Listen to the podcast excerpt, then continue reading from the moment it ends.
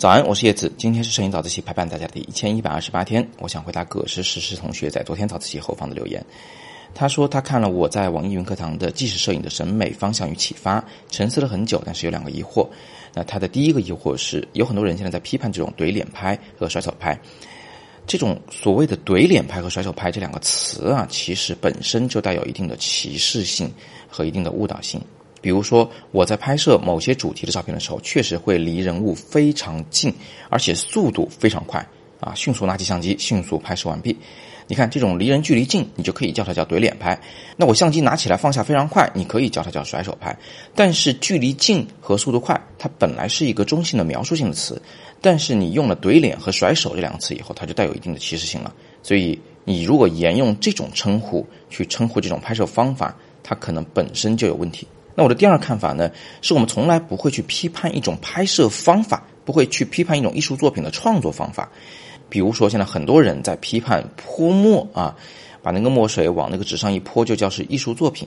但是其实呢，我们应该批判的不是泼墨这个动作，而是它泼出来这个作品本身，它到底有什么样的主题，它到底有多大的艺术价值，它到底有没有社会意义，或者说它是不是有负面的社会意义。那我们在说一个人他的字写的不好看的时候，我们也不会去批判他是左手写字，或者说他是用脚写字，或者说他用嘴叼着这个笔在写字。我们不批判这件事儿，我们只是批判你这个字本身不好看。你看，这就是我们在对待艺术作品的是一个正确的批判方法。我们更多的是评判作品本身，至于他那个创作方法，只要跟主题贴切，其实有的时候反而是加分项。第三个方面，很多人可能会认为怼脸拍和甩手拍是不道德、不文明的。那么关于这一点，我想先给你看几张照片。这几张照片都是我在很近的距离下用闪光灯来拍摄的。而被拍的人啊，要么就是非常的配合，要么非常的神气，要么非常的开心。人家都已经那么开心了，你怎么能说我的这种拍法是不文明的呢？所以啊，即便你想针对这个行为本身来发言，也要注意一点，就你的这个批判对象，他要非常的具体，到底是谁，在什么情况下做的什么事情，他是比较这个让人讨厌的，是不应该的。比如说前段时间非常火的一件事情，就是很多人围着那个藏民拍照，把人都拍哭了，都不放人走，拿这个大长焦去怼人脸。那如果你批判的是那种人，那我觉得应该批判，因为这确实就是不文明的现象。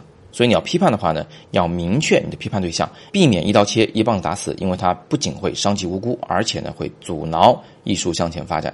好，那最后葛诗实的第二个问题其实很简单啊，他说视频时代这个微视频的传播会不会取代图片啊？那是不可能的。我举一个很简单的例子，你在看到一张真正打动人心的照片的时候。只需要零点几秒，你就可以内心非常震撼。